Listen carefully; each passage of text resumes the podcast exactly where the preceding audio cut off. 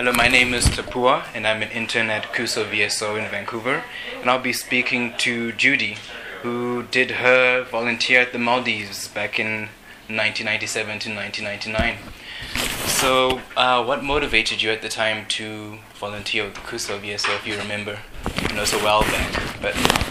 I was actually um,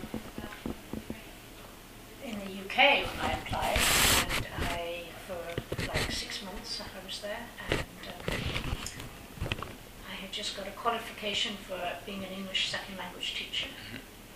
And I had no ties at home, my children were grown up, and um, I'd sold my business, and I was sort of free. And I Mhm. thought, well, what am I going to do with this? What I really would enjoy the most in teaching English as second language was meeting people from other cultures. So I thought the best thing maybe is to go and actually Mhm. live in another culture and do this. And as I wasn't particularly interested in earning money, I thought, well, maybe I should volunteer. Mhm. So I did. So CUSO was just the perfect opportunity for Yeah. you to. And they were Mhm. advertising it quite a lot in the UK then for volunteers for Mhm. teaching English overseas. Yeah. So can you describe your project exactly? What did you do in the in the Maldives? Well, it was interesting because in, I, I was assigned, I went through the, te- the interviews and everything in the UK, and I was assigned a job in Sri Lanka, teaching in a, in a rural district, going around to different schools with teacher training, teaching classes, I guess.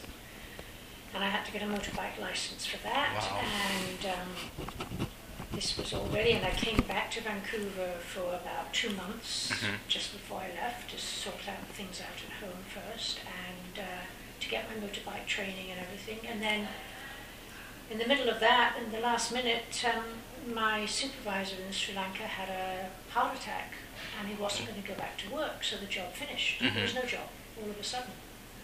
So VSO offered me a choice of Mongolia or Maldives. Mhm.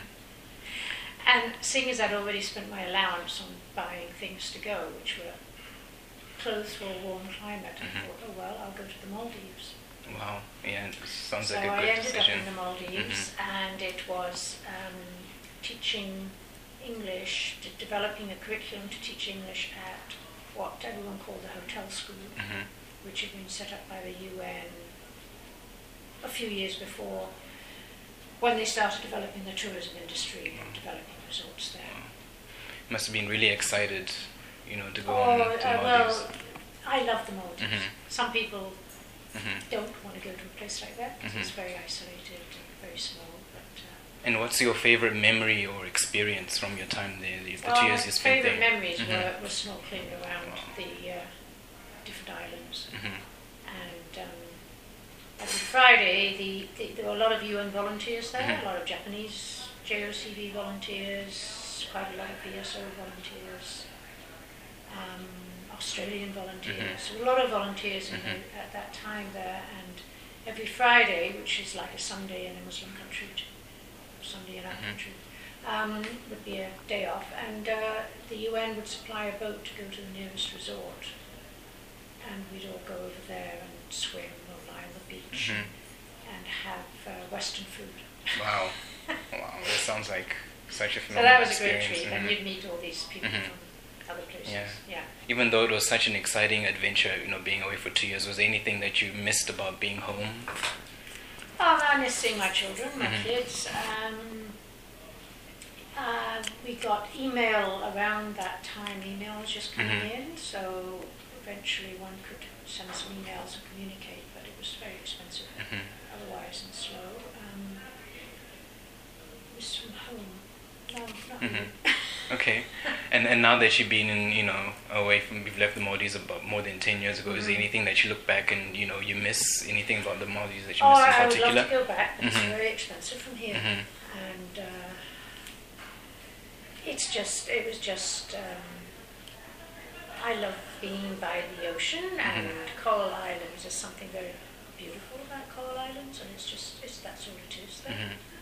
And uh, to go anywhere, you have to go by boat, and um, that was fine. And uh, bleaching happened when I was there, and that made a huge difference to the coral. There was an El Nino, an unusual hot um, current came Mhm. through, and uh, honestly don't know if it's ever recovered hmm from that. But that was so beautiful, and I learned to dive.